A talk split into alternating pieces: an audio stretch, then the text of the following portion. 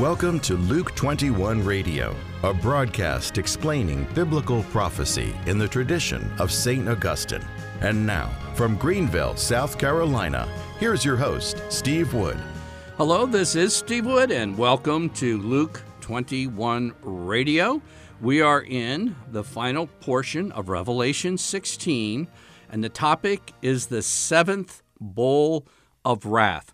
The entire center section of the book of Revelation is composed of three sets of seven judgments.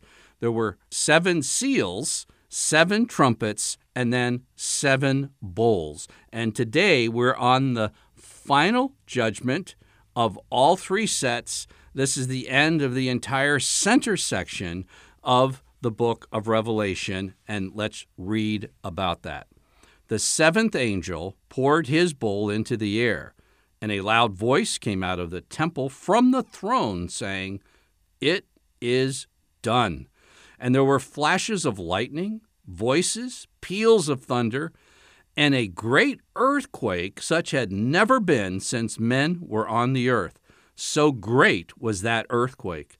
The great city was split into three parts, and the cities of the nations fell, and God remembered great Babylon, to make her drain the cup of his fury of his wrath, and every island fled away, and no mountains were to be found, and great hailstones, heavy as a hundredweight, dropped on men from heaven till men cursed God for the plague of the hail.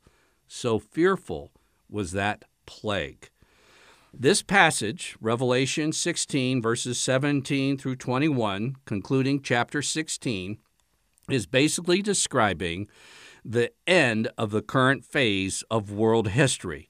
And when I say the end of the current phase, there's going to be a new heavens and a new earth. But as things are now, this is describing the end of the end.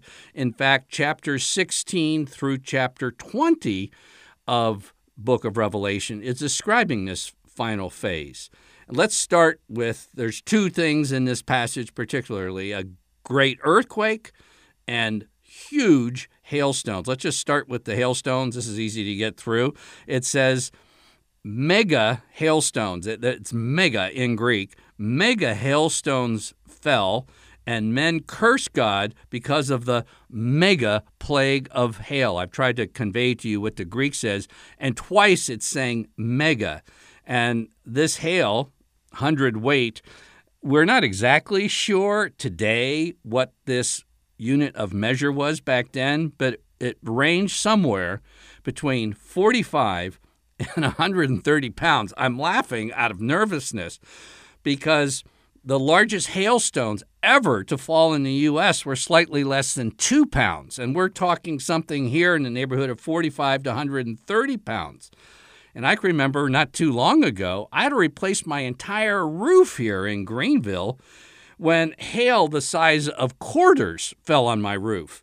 And this is describing some unimaginable pounding, prompting unbelievers to curse God. And by the way, hail also fell during the Exodus when God was judging Pharaoh and the Egyptians for enslaving the Israelites and not letting them go. And hail is mentioned twice in Exodus 9, just like hail is mentioned twice in Revelation 16. In a certain sense, this hail is a judgment on the evil empire that's preceding the great exodus to the new heavens and to the new earth. But I like to concentrate on this mega earthquake. It says a great earthquake, mega in Greek, a great earthquake such as never been since men were on the earth so great was that earthquake, that last phrase, so great. It just repeats it in the Greek. It stands out. It says it's an omega earthquake, a second time. And it was so great that the cities of the nation fell. Now, uh, somebody might say, well, this is just describing metaphorically an earth shaking event. Uh, this is an earth shaking event because this is an earth shaking event. This isn't a metaphor. And this is why this can't possibly refer to something that happened in the first century, the historical only view of the book of Revelation. It is historical, but it is also present and future. And this is something at the very end of world history. Now, here's a tip for trying to understand something in the New Testament. Let's say you're reading something written by St. John in the book of Revelation, and it's, it's a verse or a passage that refers to something in the Old Testament. The same thing will work with another writer like St. Peter or St. Paul. So if you want to expand your knowledge of something being referred to here that's described in the Old Testament, well, go to that Old Testament passage and you might see a whole lot more written about it, describing it, that'll complete your understanding of what's going on.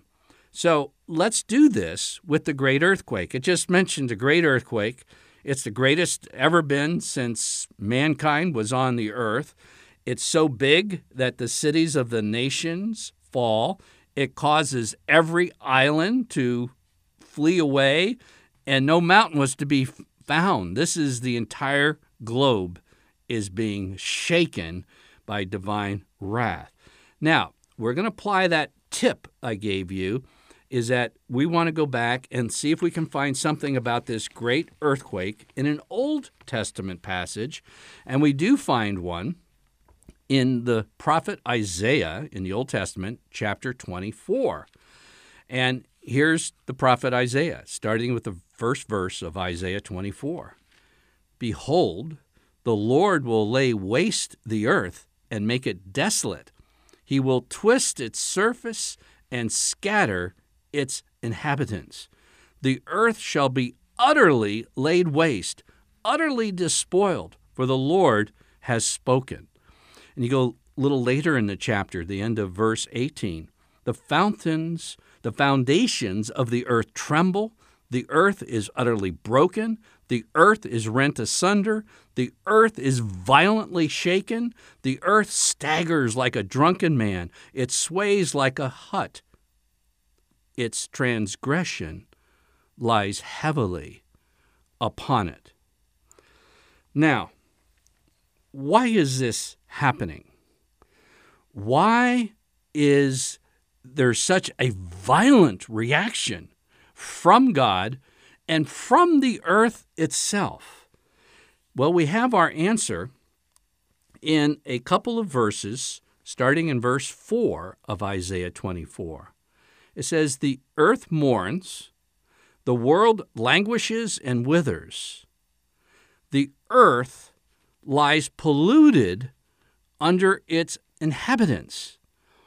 Now, it's not talking about the not recycling kind of pollution. It goes on, for they have transgressed the laws, violated the statutes, and broken the everlasting covenant.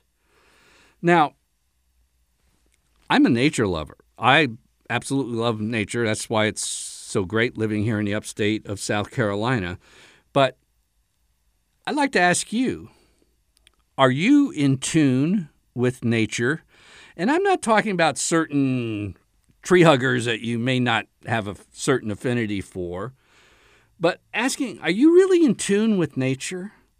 And of all the members of the green movement is very popular right now, you might ask, are they really in tune with nature? Because what Isaiah is saying, there's going to come a point where the earth is going to have the most violent and striking reaction to the sin upon it. How many people who are concerned about nature ever give this the slightest thought? But this is exactly what is causing this bowl of wrath to be poured on the earth to cause this violent reaction. I've gathered some verses here relevant to this. St. Paul says in Romans chapter 8, We know that the whole creation has been groaning in travail until now. Do you realize that? He says that, you know, because of the sin that mankind brought into the world, that creation is suffering. It's subject to decay, it's subject to death, it's subject to weeds, it's subject to groaning and travail. And St. Paul says, once all this is over and there's a resurrection and such, then creation is freed. Here's one from Leviticus 18. He says, For all these abominations, the men that the men of the land did, who were before you, so that the land became defiled, it caused the land to vomit you out if you defile it, if you follow the nations that were before you. He was saying about the Amorites and the inhabitants of the unholy land before Joshua led the Israelites into the Holy Land. It says these abominations, and the abominations in Leviticus 18 were child sacrifice. They put their babies, they burned them alive to the god Moloch so they get some more dollars because that they thought would make the agriculture grow nice and green and put green in their pocket and sexual immoralities, including those of hetero and homosexual varieties. These are the abominations that would cause the land to vomit out its inhabitants.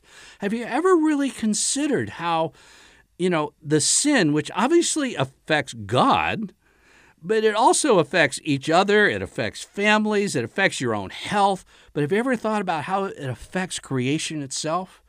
And then the big one, I think, is right at the beginning of the Bible in Genesis 4 when Cain kills Abel and God says, What have you done?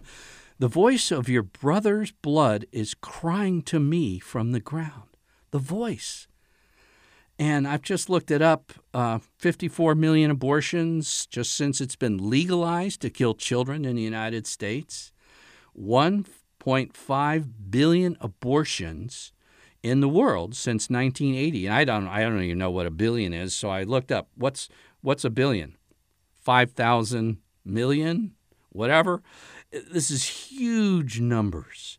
And it's causing the foundations of the earth to tremble. It's going to cause, because of the weight of sin upon it, it's going to come to a point, and unfortunately, it looks like we're headed to the terminal point because there is judgments that come in the midst of headed towards the terminal point that self-corrects. But we keep going. God hasn't intervened, and it speaks in Revelation 16 as the full cup of God's fury. And in the Old Testament, God says he wasn't going to cast the Amorites out of the Holy Land until they filled their abominations. And when they filled their abominations, boom, the full cup of judgment is poured out. And this is very, very sobering. And God says that He remembered great Babylon, Revelation 16, verse 19, to make her drain the cup of the fury of His wrath, lest we repent. 54 million abortions just here in the United States. Don't think this is not having an effect on everything from the church to families to individuals to our economy, but most of all, as pertains to the seventh bowl, to creation itself. And it is going to reject the blood shed upon it. And one of the four living creatures gave the seventh angel a golden bowl full of the wrath of God. And Revelation is causing us to repent of this and not curse God because of a judgment. I'm Steve Wood, your host, and you've been listening to episode 114 of Luke 21 Radio.